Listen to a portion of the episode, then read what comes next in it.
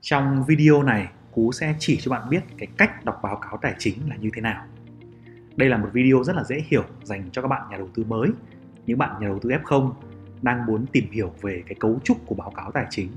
Báo cáo tài chính bao gồm những phần gì và nó giúp ích gì cho chúng ta trong cái việc là định giá cổ phiếu, tìm ra công ty tốt và chúng ta cần chú ý những cái gì. Đây là series trong một trang mà Cú xây dựng. Cú mong muốn rằng trong một trang giấy chúng ta có thể hình dung ra một bức tranh toàn cảnh về báo cáo tài chính. Giống như chúng ta nhìn vào một cái cây từ xa ấy, chúng ta biết nó là cái cây gì. Thế xong sau đó chúng ta sẽ đến gần nó và chúng ta tìm hiểu về những cái nhánh, những cái cành, những cái lá, những cái quả ở sau. Và các bạn sẽ dần dần thấy rằng là học tài chính thực ra cũng rất là đơn giản. Ok, chúng ta bắt đầu nào. Báo cáo tài chính của một công ty thì bao gồm là bốn cái báo cáo khác nhau. Cái báo cáo đầu tiên ấy, gọi là cái bảng cân đối kế toán. Bảng cân đối kế toán này là cái gì nhỉ? Nôm na các bạn hiểu nó như là một cái nơi để ghi nhận toàn bộ tài sản của doanh nghiệp đấy, toàn bộ nguồn vốn của doanh nghiệp đấy. Tài sản là gì? Tài sản là những cái thứ như là nhà xưởng, máy móc, trang thiết bị thì gọi là tài sản, đúng không nào? Và tài sản thì có thể là loại tài sản dài hạn, ví dụ là nhà xưởng, tài sản là ngắn hạn, ví dụ như là trang thiết bị, dụng cụ, vân vân. Thế còn nguồn vốn thì tương tự như vậy, có thể là vốn vay, có thể là vốn chủ sở hữu do chính bạn là các cổ đông đóng góp vào. Thì khi bạn nhìn vào bảng cân đối kế toán, bạn có thể hiểu được rằng là cái tài sản của doanh nghiệp này đến từ đâu, tài sản này có chất lượng hay không, và chúng ta sẽ có những cái chỉ số để tìm ra những cái sức khỏe của doanh nghiệp sau đấy nhé. Cái báo cáo thứ hai mà chúng ta cần quan tâm là bảng kết quả hoạt động kinh doanh. Cái bảng kết quả hoạt động kinh doanh này là cái gì ạ? Nó là nơi để cho bạn thấy những con số về doanh thu, chi phí và lợi nhuận. Tức là doanh nghiệp này trong năm vừa rồi á, các ông ý bán được bao nhiêu hàng, trong đó là chi phí hết bao nhiêu và còn lại bao nhiêu cổ đông cho chúng ta, đúng không? Sau khi trừ đi mọi loại chi phí về hoạt động, chi phí về thuế, về giá vốn vân vân thì còn lại bao tiền cho cổ đông.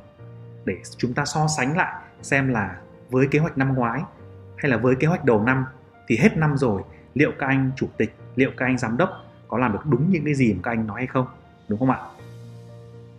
Và cái báo cáo thứ ba là báo cáo về lưu chuyển tiền tệ. Cái báo cáo lưu chuyển tiền tệ này là cái gì? Nó sẽ cho chúng ta thấy cái dòng tiền cho công ty luân chuyển như thế nào, đúng không ạ? Tiền thì có rất nhiều tiền, trong tài khoản có một đống tiền đấy, nhưng mà nhiều khi chúng ta không biết là tiền gì. Thì cái báo cáo lưu chuyển tiền tệ này nó cho chúng ta biết là tiền này đến từ đâu, đến từ hoạt động kinh doanh nào, hay đến từ hoạt động đầu tư, hoạt động tài chính nào, đúng không ạ? Và cuối cùng là cái thuyết minh báo cáo tài chính. Cái thuyết minh báo cáo tài chính này nó là cái gì? Nó là cái phần mô tả lại những cái thông tin chi tiết trong ba cái báo cáo kia. Ví dụ như bạn muốn xem doanh thu đến từ nguồn nào, đúng không ạ? Bạn muốn xem doanh thu này có đến từ cái nhóm công ty con, công ty liên kết không? Hay là ông ấy mông má tăng doanh thu ảo bằng cách là đẩy những công ty con vào chẳng hạn, đúng không ạ? Hay là vốn chủ sở hữu đến từ đâu? Năm vừa rồi tăng lên bao nhiêu phần trăm vốn chủ sở hữu? Thì tất cả là trong cái phần là thuyết minh báo cáo tài chính. Thì trong cái phần thuyết minh này nó sẽ còn báo cáo của ban giám đốc và báo cáo của công ty kiểm toán nữa. Lát chúng ta xem nhé. Bây giờ chúng ta sẽ đi vào chi tiết từng loại báo cáo một. Đầu tiên là về bảng cân đối kế toán. Đấy.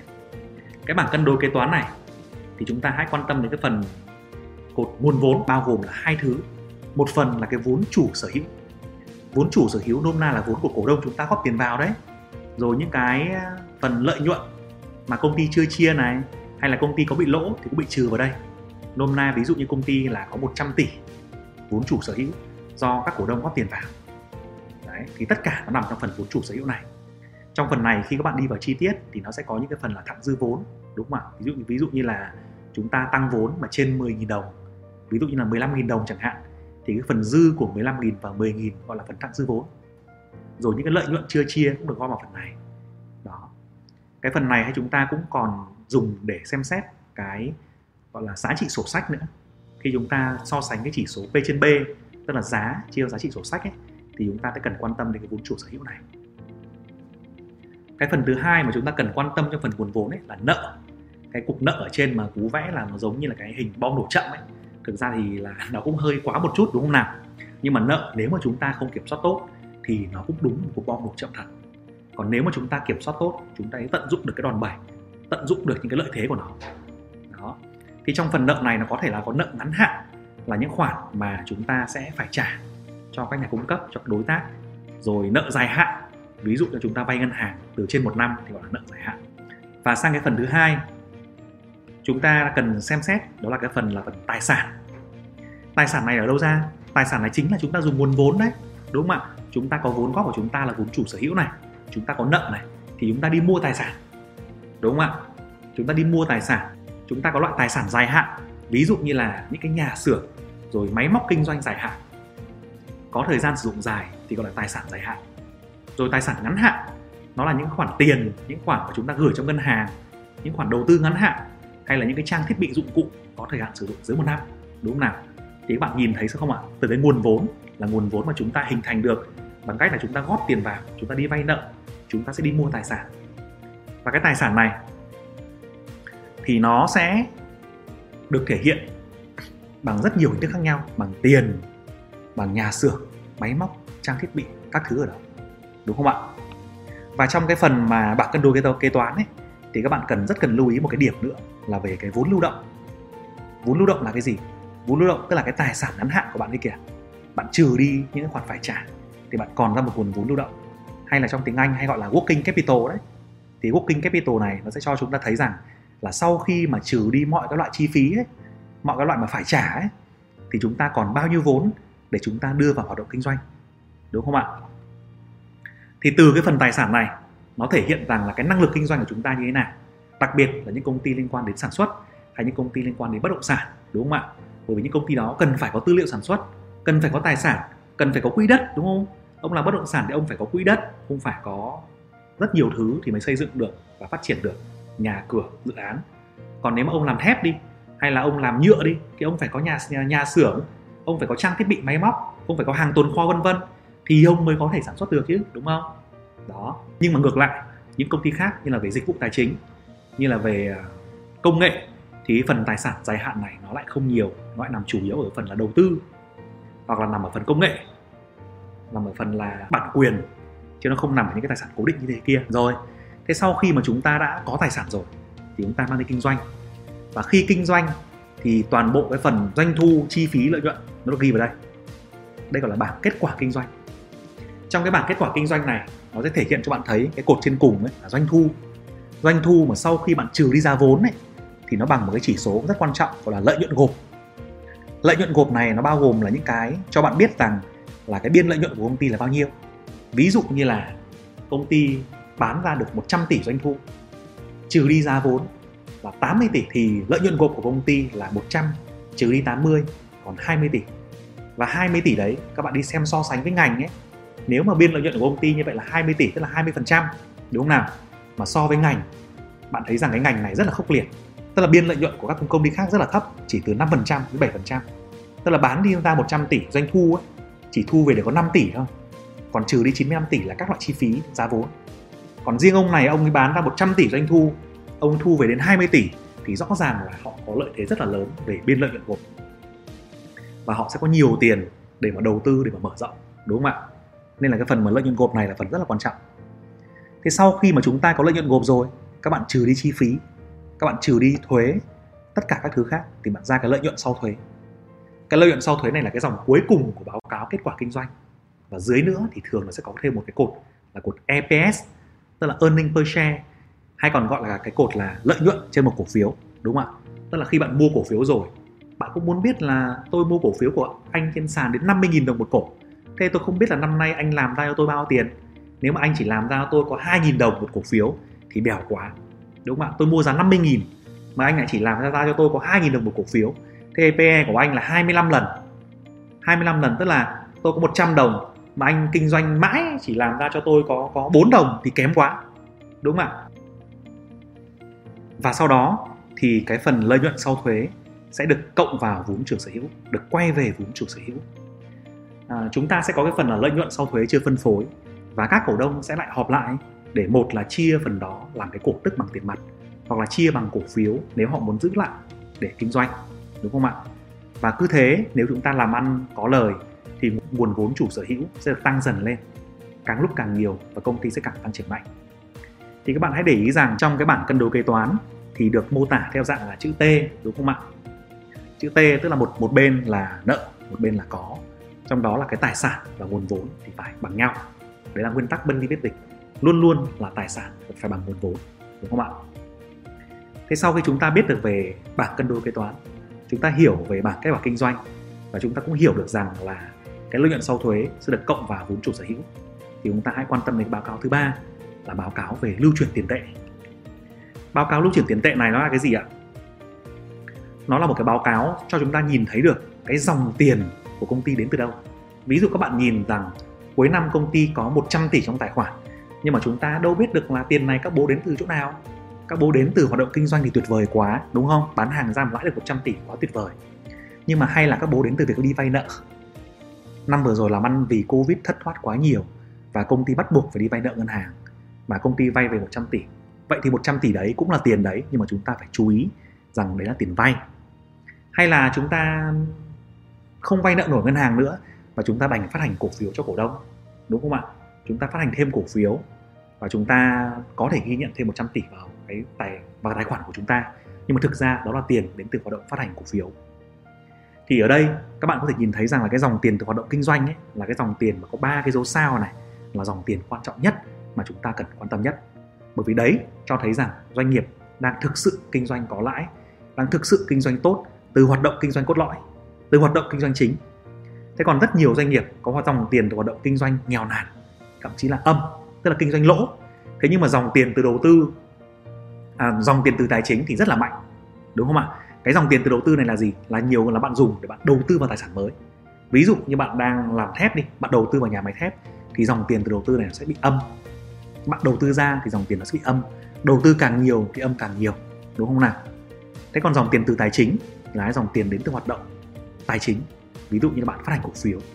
Đấy.